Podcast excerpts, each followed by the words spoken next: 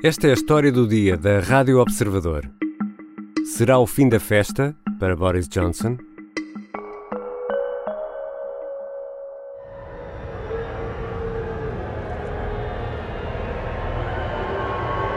Este é o som dos apupos, ouvidos por Boris Johnson à chegada à Catedral de São Paulo, em Londres. O primeiro-ministro, vestido de fraque e acompanhado pela mulher, sobe a escadaria é um dos convidados da missa de ação de graças no âmbito do jubileu da Rainha Isabel II. Boris Johnson não tem como escapar ao protesto de algumas entre as milhares de pessoas que tentam atrás de grades um vislumbre dos ricos e famosos.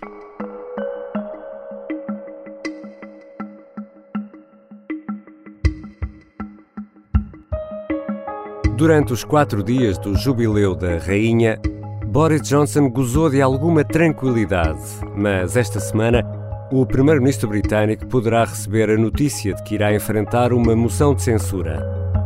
O homem que liderou a campanha pelo Brexit e que conseguiu arrebatar o Partido Conservador pode agora cair devido ao chamado Partygate. Hoje vou conversar com a jornalista do Observador, Cátia Bruno.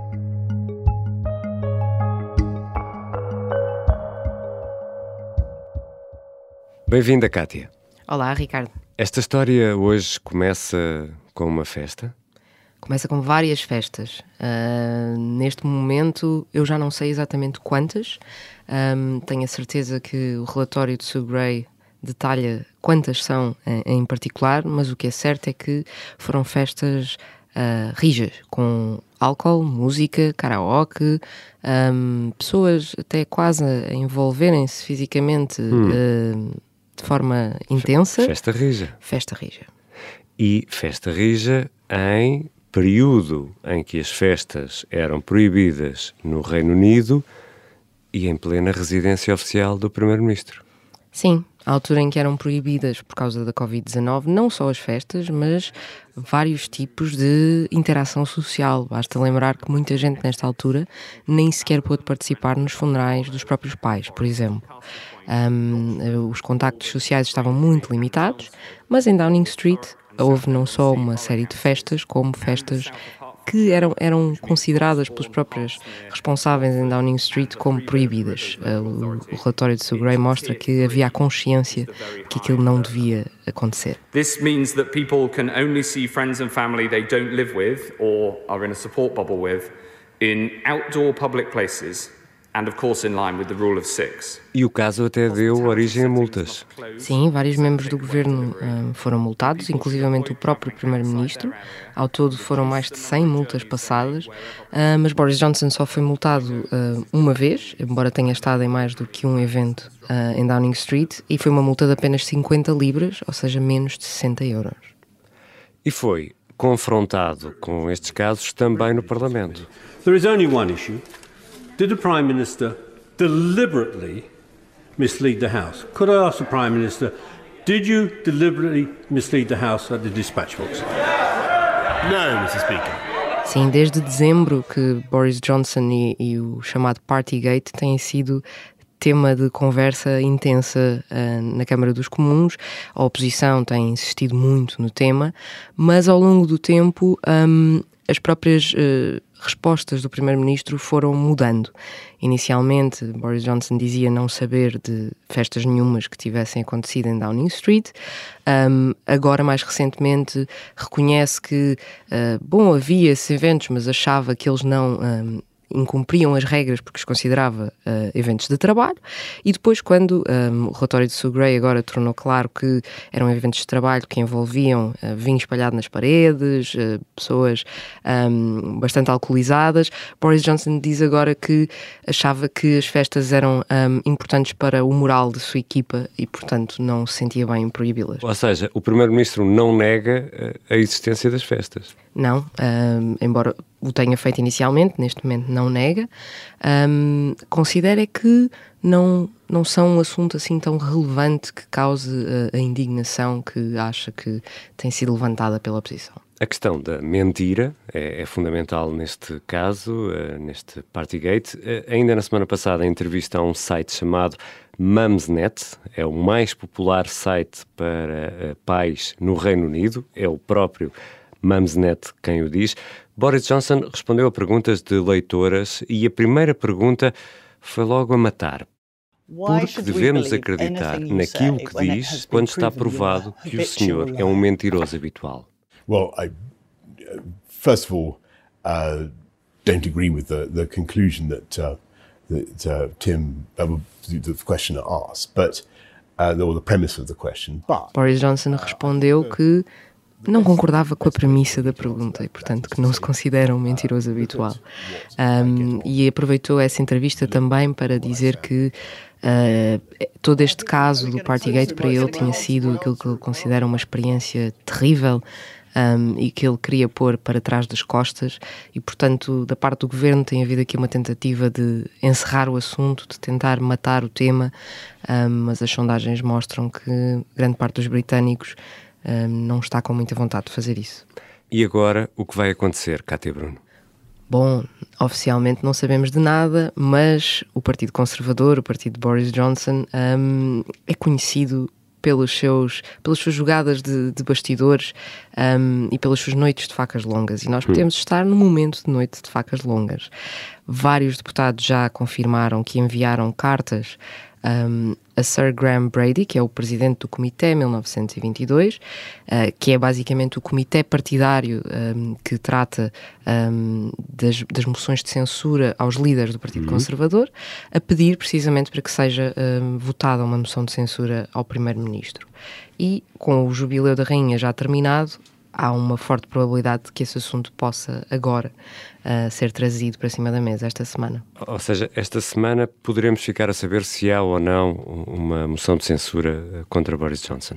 Sim, Graham Brady ainda não confirmou se já tem o um número de pedidos suficientes para, para avançar com esta moção de censura, que são 54, um, mas há muitas pessoas dentro do Partido Conservador, inclusivamente o antigo líder William Hague, que disse um, a semana passada que achava que agora seria o momento em que essa moção de censura ia mesmo avançar. Boris Johnson is in real trouble here, and when an MP as reputable, as experienced, as respected as Bob Neal, who we were just listening to, says gives that opinion that he's just been given. That's very serious trouble for the prime minister, and I think the Sue Gray report has been one of those sort of slow fuse. Kátia, falaste em cartas. Uh, os procedimentos uh, para uma moção de censura, pelo que percebemos, são bem diferentes daqueles uh, que são observados no, no Parlamento português são muito diferentes, até porque a oposição não é tida nem achada para, para este cenário. Hum. Um, estas moções de censura uh, do Comitê 1922 são moções de censura internas, são do próprio Partido Conservador. E são muitas vezes as, as mais comuns um, no, no, Parlamento Britânico. Um, sobretudo o Partido Conservador tem uma, uma, certa tradição de afastar os seus próprios líderes, muitas vezes quando os seus líderes estão no poder.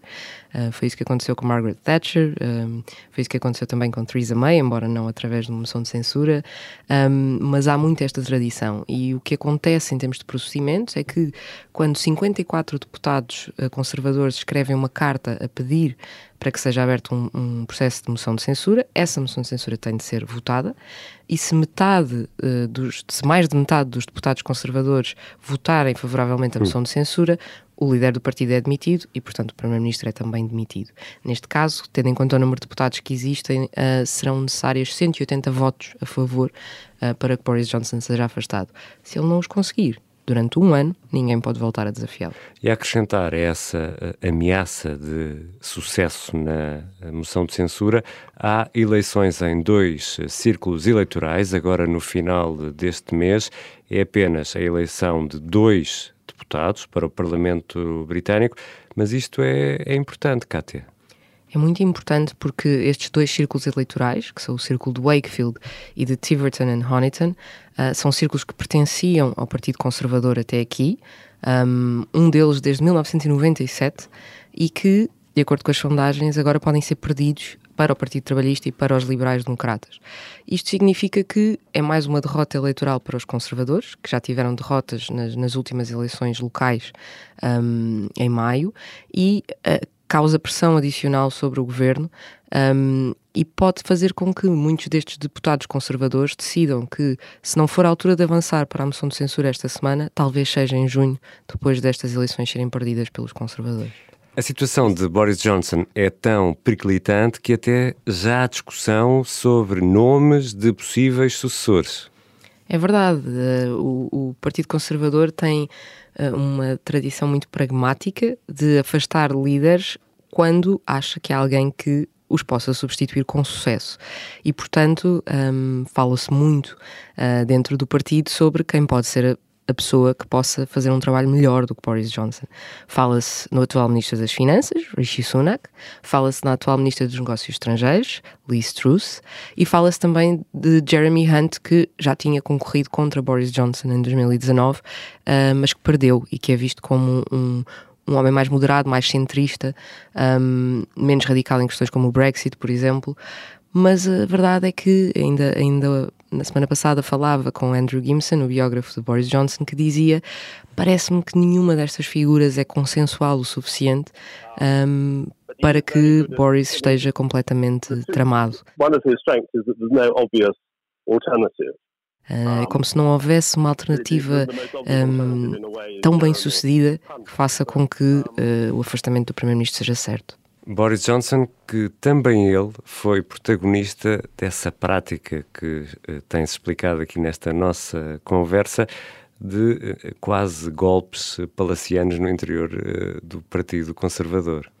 É verdade. Boris Johnson foi ministro de Theresa May, foi ministro dos Negócios Estrangeiros de, de Theresa May.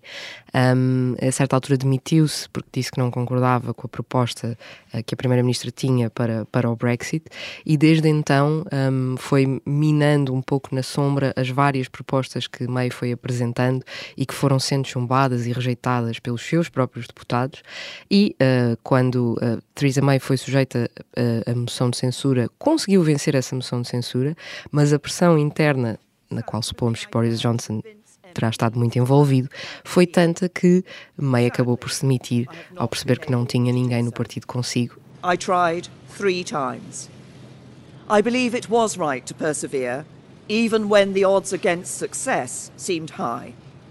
But it is now clear to me that it is in the best interests of the country for a new Prime Minister to lead that effort. E Boris Johnson foi eleito rapidamente o seu sucessor. E agora? Poderá ser o fim da festa para Boris Johnson? Poderá, no sentido de que a, a situação um, não é nada fácil. Uh, o contexto é de crise económica, uma inflação galopante, um, um grande descontentamento no Reino Unido. Boris Johnson está um, numa fase muito má nas sondagens. Uh, o caso do Partygate não, um, não, parece não desaparecer, mas uh, há quem diga que Boris Johnson teve o condão de ser diferente da maioria dos líderes conservadores, no sentido em que tem um carisma tal que convence muitos dentro do próprio partido a nunca o abandonarem e a, e a, e a acreditarem que pode vir a ser diferente no mês seguinte. Portanto, vamos ter mesmo de esperar para ver. Obrigado, Kátia. Obrigada eu, Ricardo.